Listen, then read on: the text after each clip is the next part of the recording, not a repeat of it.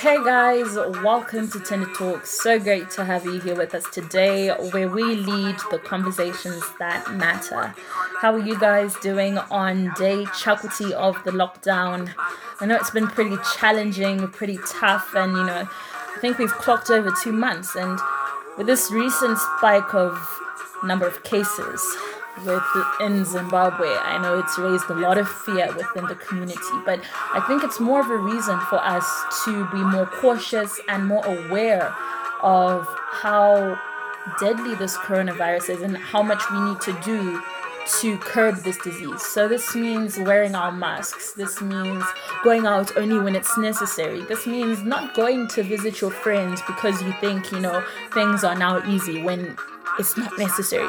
Let's do the best that we can to stay at home, to be safe, and to just have rather uh, a love for a whole community by being together whilst apart.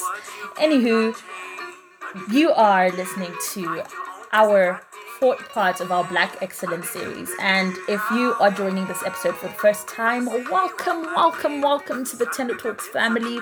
We are so happy to have you here. We have been doing a five part Black Excellence series, and basically in the series, we are aiming to really portray the beauty, resilience, and power of Africa in our past, present, and our future. And you know, within our communities, within the global aspect of things, we've come to realize that the story of Africa has usually been told to be one of dismay, one of struggle, one of no hope, and you know, just a continent that is riddled with such a dark history that there's no possibility that it can make anything out of its future. But contrary to popular belief, Africa is filled with so much potential, with so much beauty and so much power that it can actually affect into our lives, into the planet. And I think these are the stories that need to be told. These are the things that need to be encouraged. And, you know, we need to raise up generations of people who believe in their Africa, who have faith and hope and love in their continent and know that they can do something to make a change. So, if you are joining for the first time, do be sure to check out our previous episodes. It has been a whirlwind. We've been talking about amazing things. We've been talking about ancient African kings and queens, and uh, the most recent one, it was about African inventors. So, as you can see, we're really trying to put out that image of Africa that is really shown just to make you all aware of how beautiful our continent is.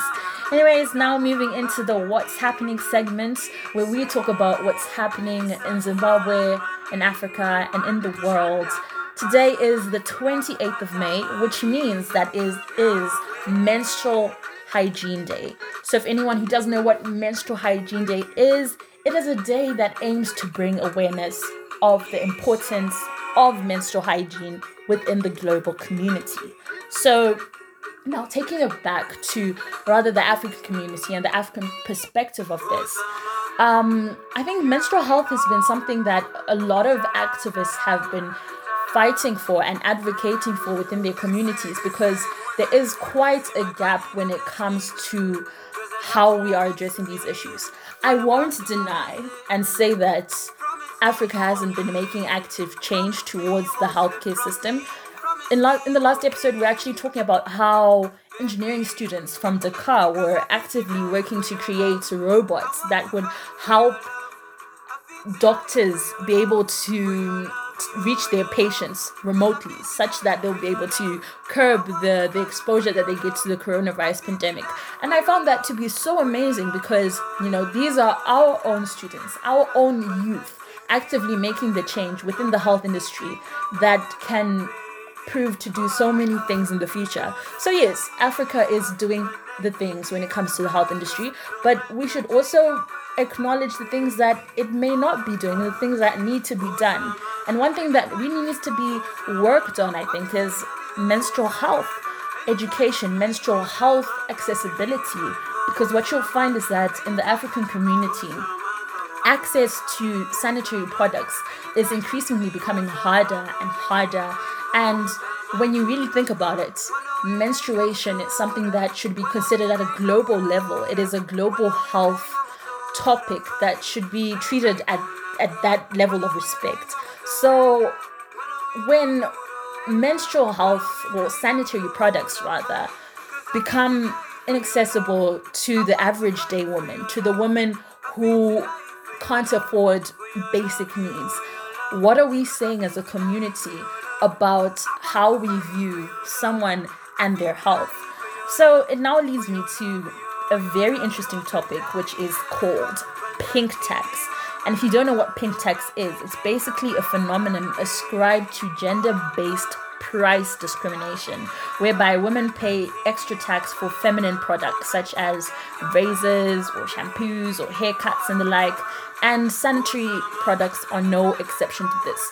So you'll find that in a lot of communities, uh, there is a tax that is added to sanitary products when you have to pay them, a value added tax.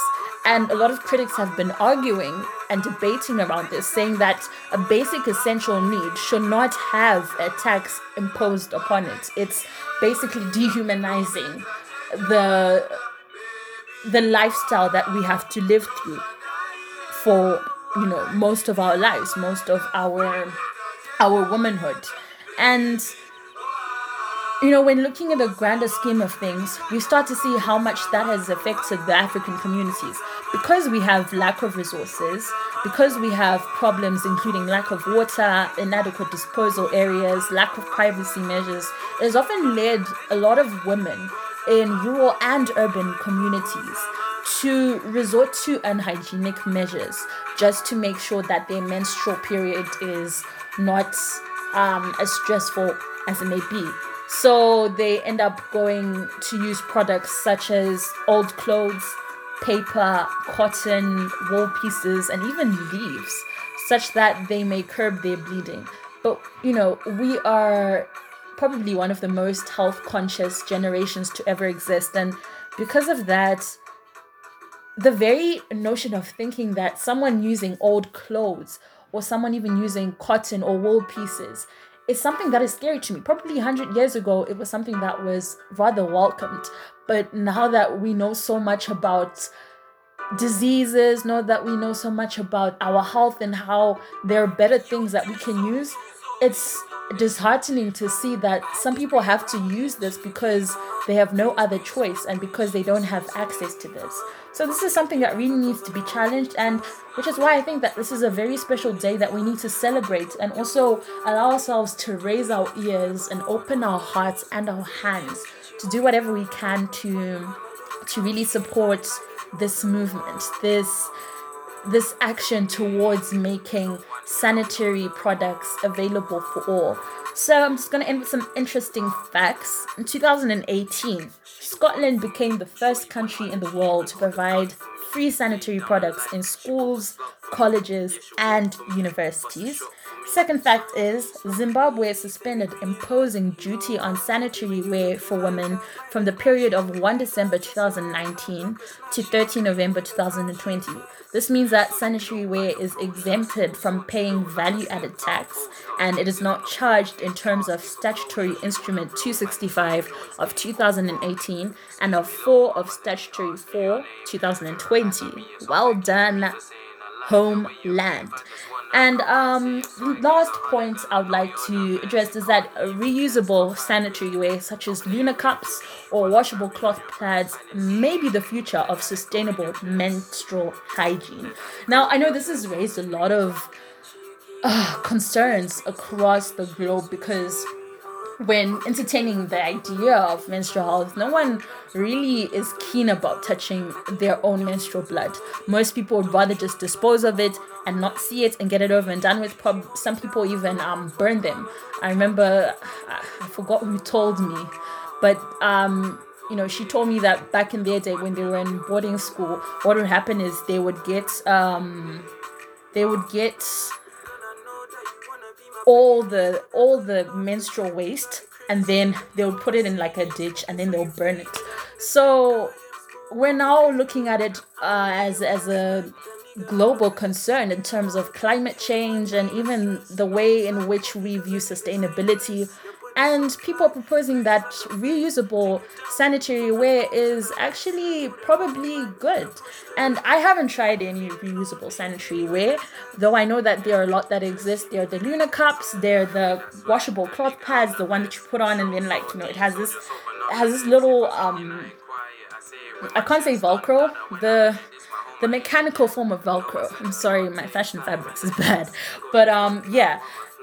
I, I'm, still skeptical about using it, but I think I would like to open myself to using it in the near future. I think it's a good way to move as a as a socially conscious or environmentally conscious individual, and um, you know, looking the grander scheme of things, also question ourselves? How how do we remain accountable to our community and our environment and also to our people? Anyways we're moving out of the what's happening segment. We're now moving into the topic of the day.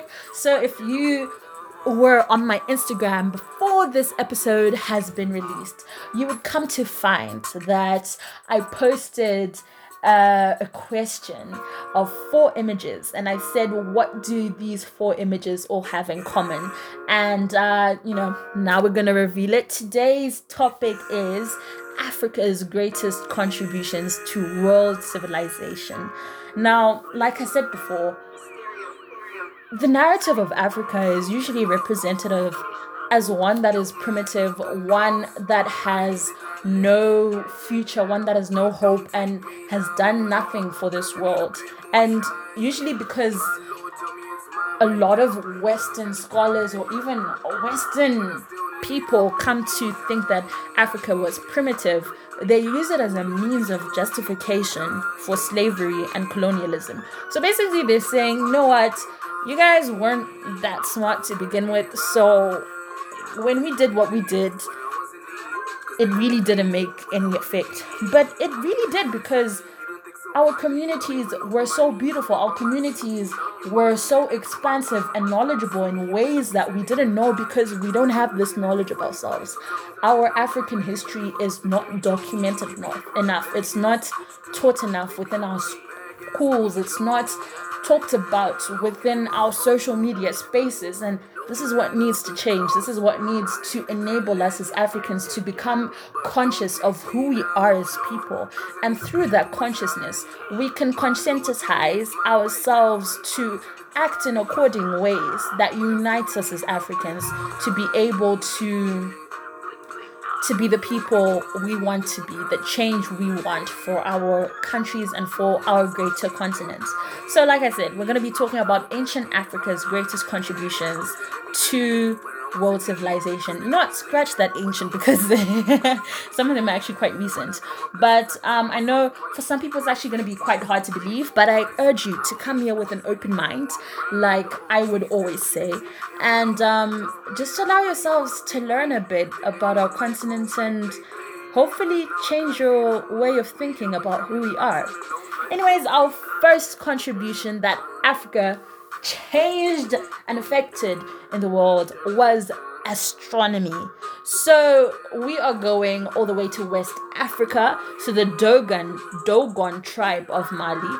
And these people were some of the greatest intellectual beings to ever exist. So they had vast knowledge of astronomy and really lived it through their lifestyles and beliefs. And mainly their beliefs were in line with cosmology, of which cosmology is actually a sub category or a branch of astronomy concerned with the studies of origin and evolution of the universe from the Big Bang to today and into the future. It's really really the scientific study of origin, evolution, and the eventual fate of the universe. And their belief system was really in line with that. And, um, you know, some of their knowledge was so advanced and it was so amazing to see that their knowledge of some of the things that the modern day world or the Western world only came to understand of much, much, much, much later. So if you guys know about a certain star called Sirius. It's, uh, of course, we can't see it with the naked eye, but it, I think, I don't know in terms of dimensions how much bigger it is than, than the sun here within our small Milky Way galaxy. But it is a huge star. And apparently, around the time of 3200 BC, they came to find out that Sirius, the star, had two components. It had Sirius A and Sirius B. And this was something that Western scientists only figured out in the 20th century. But they knew this from 3200 BC. So that says something about our Dogon tribe. They were very advanced. They knew quite a lot and you know it's it's pretty beautiful to see how how our African communities had so much intellect and so much wisdom within them. So, according to them, the Sirius A, which is the brightest star in the Earth's night sky, had a much dimmer companion called Sirius B, which has a 50 year elliptical orbit around the bright Sirius A and it's extremely dim. So, how I'd like to see it would be okay, let's say let's say the moon is Sirius B and it's dense and we've got the sun which is Sirius A. So Sirius B or the moon revolves around the sun every 50 years. And these Dogon people used to celebrate this or rather commemorate um, the elliptical orbit of of Sirius B around Sirius A every 60 years. Now, people don't know why they did it every 60 years, over 50 years, but that was pretty badass and actually accurate towards their knowledge and understanding of astronomy and the way in which they they allowed themselves to understand things. And i think i think that's something that's not accredited enough. So yes we just talked about the dogon tribe and um, their celebration called sigu or Sigui. I don't know how to pronounce it. S I G U I. And I think the next celebration or the next ritual they are to have will be in 2027. So, uh, seven years from now, we'll see what happens. Anyways, moving on to the next great contribution Africa made to the world is architecture.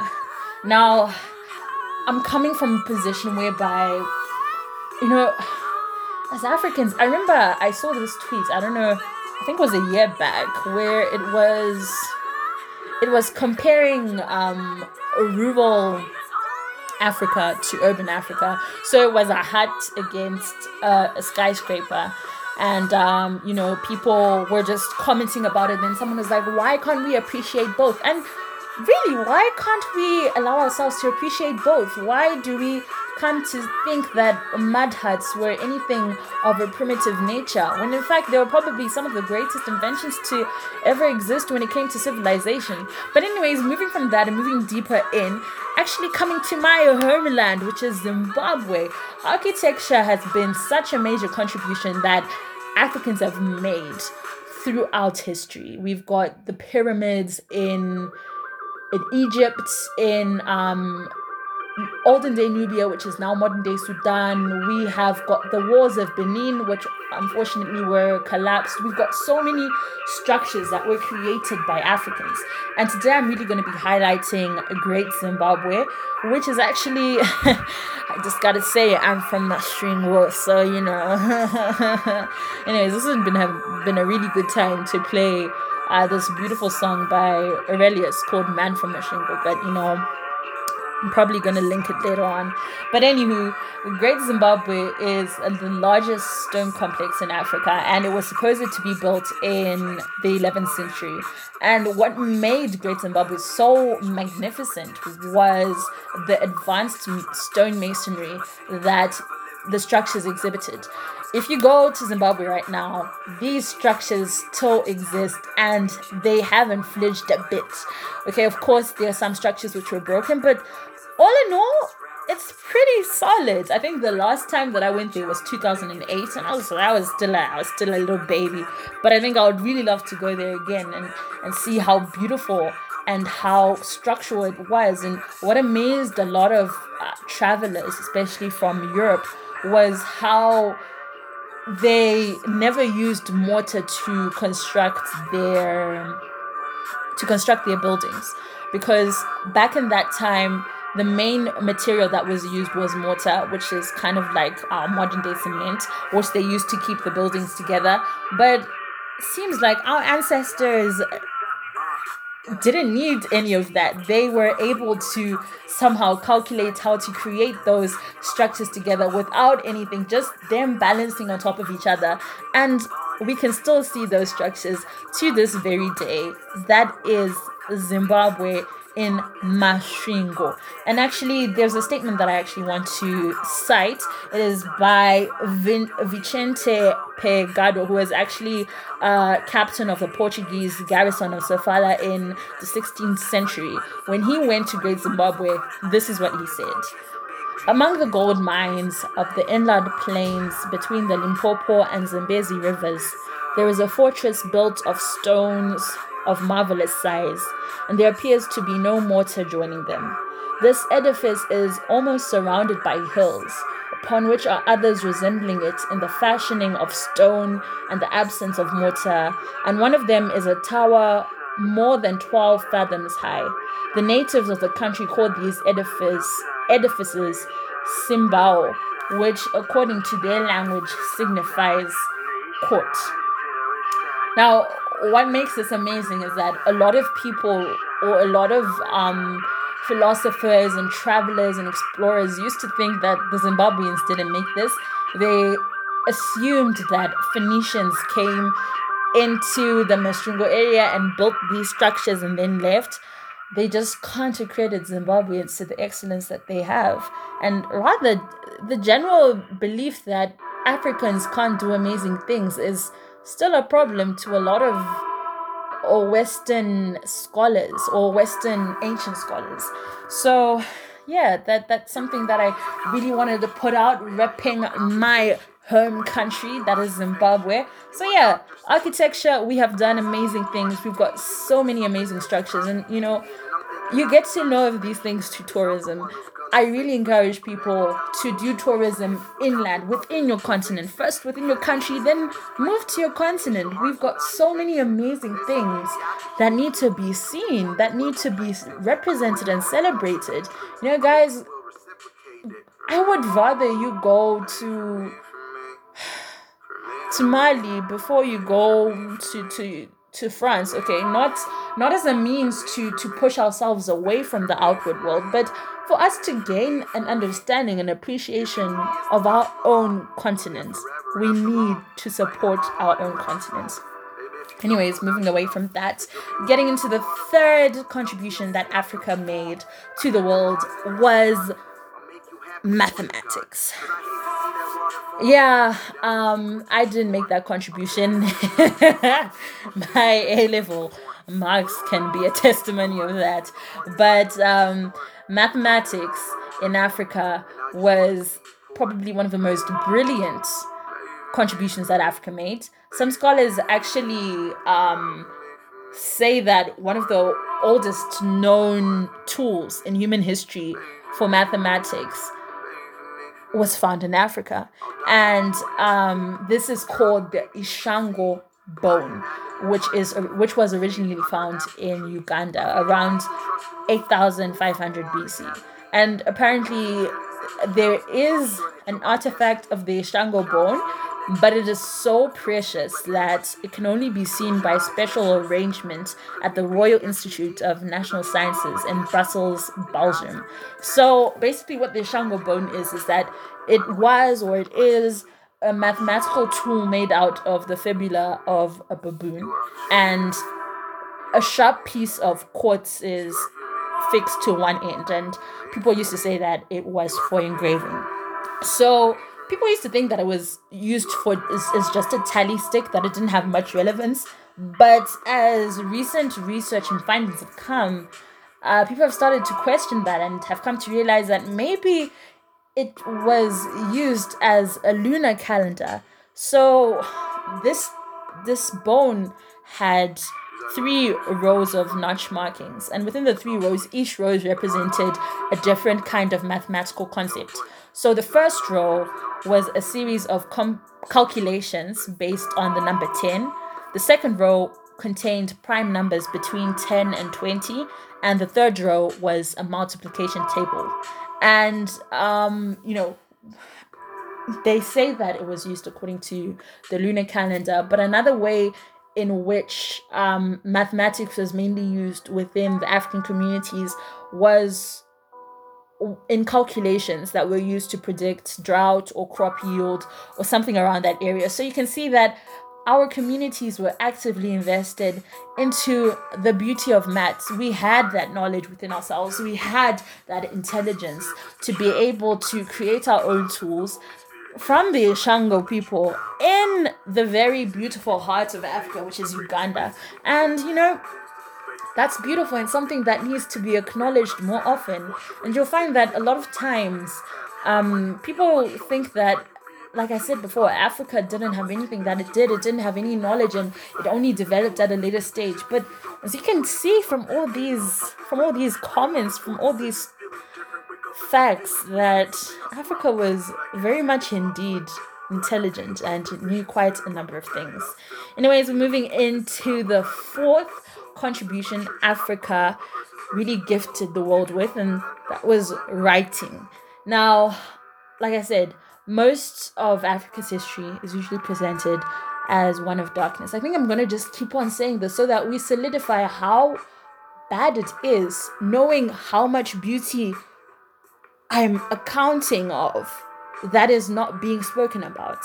But, anyways, most of Africa's history was passed down orally and um, because of that oral traditions of passing down something broken telephone is is a very good example of how um, rather the, the the passing down of knowledge can then be diluted over time but quite a number of areas or regions within africa adopted writing and hieroglyphics was actually one of the first forms of writing. And um, moving into that, I know a lot of people, when they think of hieroglyphics, they automatically think of Egypt and the pyramids and the mummification process and everything around that. But we actually want to move into a space that people don't really talk about, and that is Nubia, specifically in Meroe. And we are talking about the kingdom of Kush.